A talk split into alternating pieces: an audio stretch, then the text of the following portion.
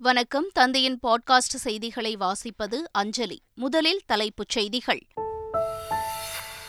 முதலமைச்சர் ஸ்டாலின் இன்று பீகார் புறப்பட்டு செல்கிறார். பாட்னாவில் நடைபெறும் எதிர்க்கட்சித் தலைவர்களின் ஆலோசனைக் கூட்டத்தில் நாளை பங்கேற்கிறார். தமிழ்நாட்டின் புதிய டிஜிபியை தேர்வு செய்ய டெல்லியில் இன்று ஆலோசனை. சஞ்சய் அரோரா சங்கர் ஜிவால் உள்ளிட்ட பனிரண்டு பேரின் பெயர்கள் பரிசீலனை. இன்று முதல் ஐநூறு டாஸ்மாக் கடைகளை மூட தமிழக அரசு நடவடிக்கை. மக்களை திசை திருப்பவே அறிவிப்பு என அதிமுக முன்னாள் அமைச்சர் ஜெயக்குமார் விமர்சனம்.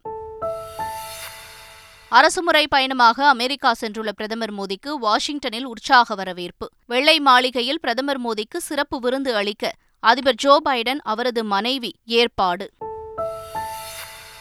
அசாமில் கனமழை காரணமாக இருபது மாவட்டங்களில் கடும் வெள்ள பாதிப்பு. மேற்கு வங்கத்தில் இடிமின்னலுடன் தாக்கியதில் ஏழு பேர் உயிரிழப்பு. அட்லாண்டிக் கடலுக்குள் ஐந்து பேருடன் மாயமான சுற்றுலா நீர்மூழ்கி கப்பல். தேடும் பணிகள் தீவிரம். கடலுக்குள்ளிருந்து சிக்னல் கிடைப்பதாக தகவல். டிஎன்பிஎல் லீக் போட்டியில் சேப்பாக் அணியை வீழ்த்தி திண்டுக்கல் அணி வெற்றி. மற்றொரு லீக் போட்டியில் திருச்சி அணியை கோவை அணி வீழ்த்தியது. இனி விரிவான செய்திகள். பீகார் முதலமைச்சர் நிதிஷ்குமார் தலைமையில் நாளை பாட்னாவில் எதிர்க்கட்சிகளின் மெகா கூட்டம் நடைபெறவுள்ளது. காங்கிரஸ் தலைவர் மல்லிகார்ஜுன கார்கே முன்னாள் தலைவர் ராகுல் காந்தி மமதா பானர்ஜி அரவிந்த் கெஜ்ரிவால் உள்ளிட்ட தலைவர்கள் இதில் பங்கேற்க உள்ளனர். இந்த கூட்டத்தில் பங்கேற்பதற்காக முதலமைச்சர் ஸ்டாலின் டி ஆர் பாலு ஆகியோர் இன்று பீகார் புறப்பட்டு செல்கின்றனர். எதிர்க்கட்சிகள் கூட்டத்தில் மக்களவைத் தேர்தலில் பாஜக எப்படி எதிர்கொள்வது ஒருங்கிணைந்த தேர்தல் செயல்பாடு எதிர்க்கட்சிகளின் ஒற்றுமையை வலுப்படுத்துவது முக்கிய பிரச்சினைகளை முன்னிறுத்தி பிரச்சாரம் மேற்கொள்வது உட்பட பல்வேறு விஷயங்கள் குறித்து கூட்டத்தில் விவாதிக்கப்பட உள்ளது.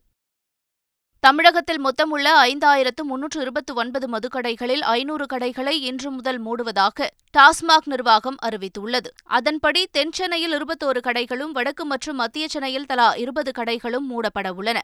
வடக்கு காஞ்சிபுரத்தில் பதினைந்து கடைகளும் தெற்கு காஞ்சிபுரத்தில் பதினாறு கடைகளும் திருவள்ளூர் கிழக்கில் முப்பத்தி இரண்டு கடைகளும் திருவள்ளூர் மேற்கில் பதினான்கு கடைகளும் மூடப்படுவதாக அறிவிக்கப்பட்டுள்ளது. வடக்கு மற்றும் தெற்கு கோவையில் தலா பத்து கடைகளும் திருப்பூர் மற்றும் ஈரோடு மாவட்டத்தில் தலா இருபத்தி நான்கு மதுக்கடைகளும் மூடப்பட உள்ளன. இதேபோல நீலகிரி கரூர் மதுரை திண்டுக்கல் சிவகங்கை ராமநாதபுரம் விருதுநகர் நெல்லை உள்ளிட்ட பல ஊர்களில் டாஸ்மாக் கடைகள் மூடப்படுவதாக அறிவிக்கப்பட்டுள்ளது. மக்களை திசை திருப்புவதற்காகவே ஐநூறு மதுக்கடைகள் மூடும் அறிவிப்பை வெளியிடப்பட்டிருப்பதாக அதிமுக முன்னாள் அமைச்சர் ஜெயக்குமார் விமர்சித்துள்ளார். அந்த ஈடியினுடைய நடவடிக்கை வந்து பெரிய அளவுக்கு வந்து திமுகவுக்கு ஒரு பாதிப்பு ஏற்படுத்தியிருக்க நிலையில் அதை வந்து திசை திருப்பணும் ஒன்று அப்போ இன்றைக்கி பார்த்து ஒரு ஐநூறு கடை மூடிடுறோன்னு சொன்னாங்க. நாங்கள் என்ன சொல்கிறீங்க இந்த வாக்குறுதியெலாம் நிறைவேற்றிட்டீங்கன்னு சொல்கிறீங்க இல்லைங்களா? அதேமாரி வாக்குறுதி நிறைவேற்றுற வகையில் மூடிட்டு போங்க. தமிழ்நாட்டு மக்கள் மகிழ்ச்சி அடைவாங்க. ஆனால் மக்களை வந்து ஏமாற்றி திசை திருப்புகிற ஒரு விஷயமாக தான் இந்த டாஸ்மாக் ஐநூறு கடைகள் வந்து மூடப்பட்டதை நம்ம வந்து பார்க்க முடியும்.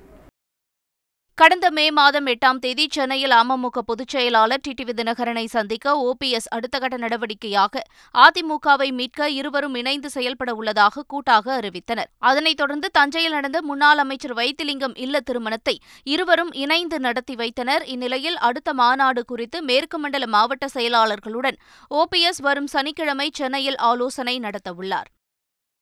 வாடிய பயிரை கண்டபோதெல்லாம் வாடினேன் என்ற வள்ளலாரின் வரிகள் சனாதன தர்மத்தின் எதிரொலி என்று தமிழக ஆளுநர் ஆர் என் ரவி தெரிவித்துள்ளார்.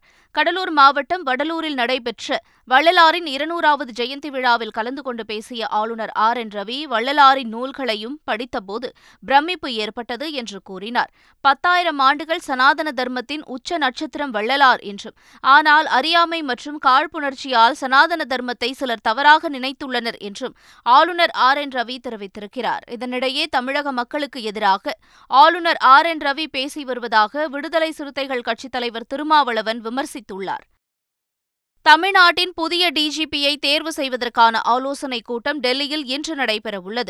தலைமைச் செயலாளர் இறையன்பு உள்துறை செயலாளர் அமுதா மற்றும் தற்போதைய டிஜிபி சைலேந்திரபாபு ஆகியோர் இந்த கூட்டத்தில் கலந்து கொள்ள உள்ளனர். கூட்டத்தின் இறுதியில் மத்திய அரசின் பணியாளர் தேர்வாணையம் மூன்று ஐபிஎஸ் அதிகாரிகள் இறுதி செய்து தமிழ்நாடு அரசிடம் பட்டியலை ஒப்படைக்கும். இதிலிருந்து ஒருவரை தமிழ்நாடு அரசு சட்டம் ஒழுங்கு டிஜிபியாக நியமிக்கும். தமிழக டிஜிபி சைலேந்திரபாபு வரும் முப்பதாம் தேதியுடன் ஓய்வு பெறுகிறார் என்பது குறிப்பிடத்தக்கது.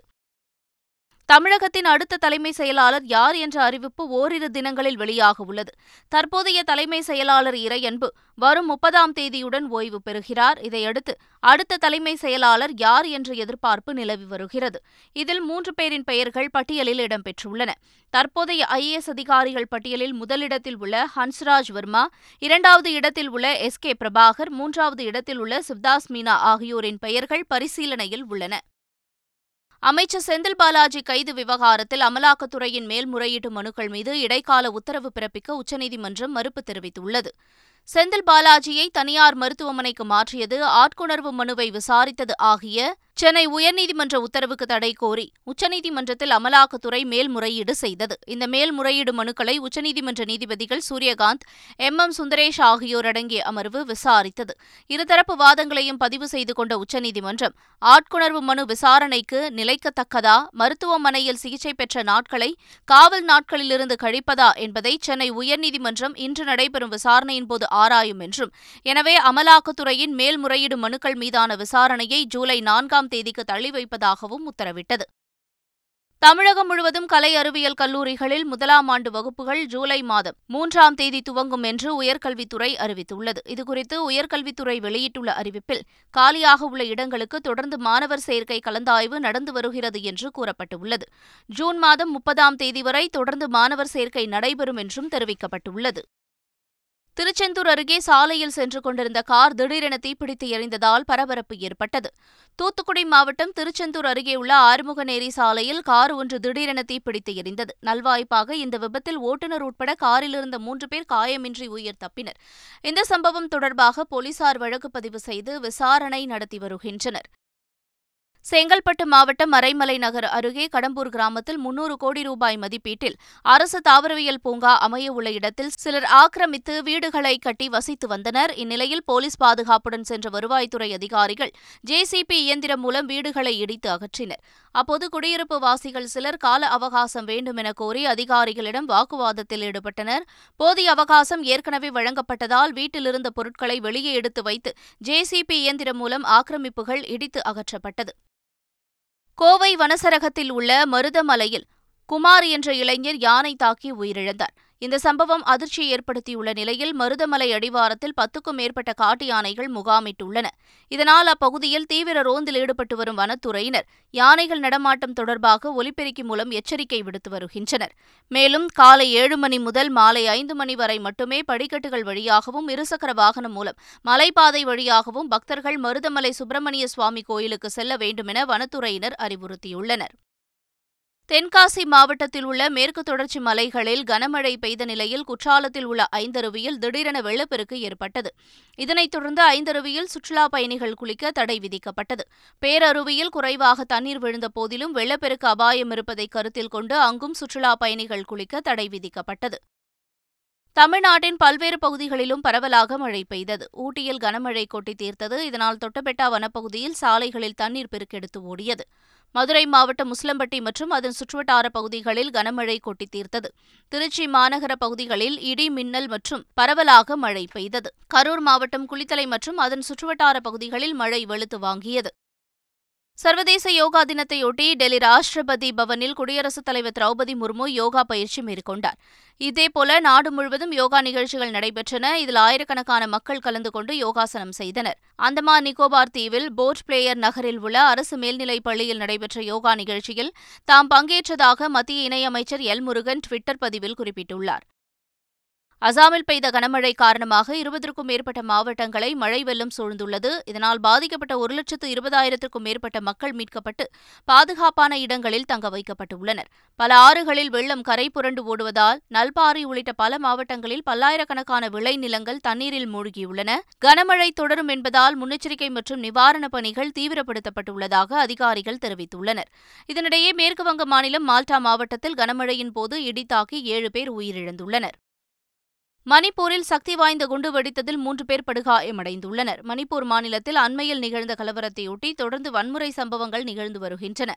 இந்த நிலையில் மணிப்பூரின் குவாக்டா என்ற இடத்தில் சக்தி வாய்ந்த குண்டு வெடித்ததில் மூன்று பேர் படுகாயமடைந்துள்ளனர். பூகாவ் சாப் இகாய் மற்றும் குவாக்டா இடையேயான இணைப்பு பாலத்தை தகர்ப்பதற்காக அந்த குண்டு வைக்கப்பட்டதாக கூறப்படுவது குறிப்பிடத்தக்கது. இதனிடையே கலவர பூமியாக மாறியுள்ள மணிப்பூரில் மக்கள் அமைதியை காக்க வேண்டும் என்று காங்கிரஸ் முன்னாள் தலைவர் சோனியா காந்தி உருக்கமாக வேண்டுகோள் விடுத்துள்ளார்.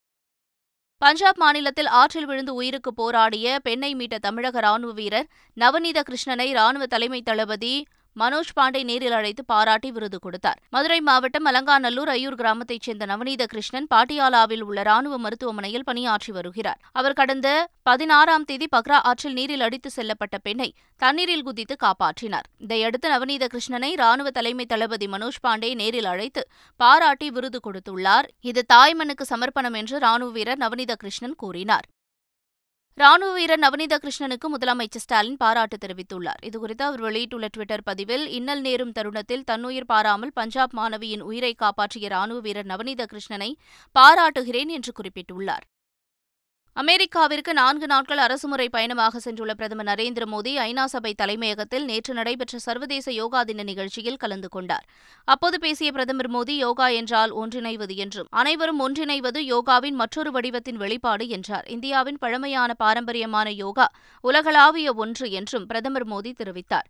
யோகா உடற்பயிற்சி அல்ல என்றும் அது ஒரு வாழ்க்கை நெறிமுறை என்றும் யோகாவை தனிநபராகவோ குழுவாகவோ சேர்ந்து செய்யலாம் என்றும் யோகாவின் சக்தி என்ன என்பதை உலகத்திற்கு தெரிவிப்போம் என்றும் பிரதமர் நரேந்திர மோடி தெரிவித்தார். பின்னர் அனைவருடனும் பிரதமர் நரேந்திர மோடியும் யோகா பயிற்சி மேற்கொண்டார்.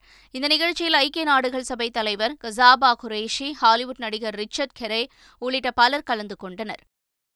அமெரிக்கா நியூயார்க் நகரில் பிரதமர் மோடி தலைமையில் நடைபெற்ற யோகா நிகழ்ச்சியில் நூற்று எண்பது நாடுகளைச் சேர்ந்தவர்கள் பங்கேற்றனர்.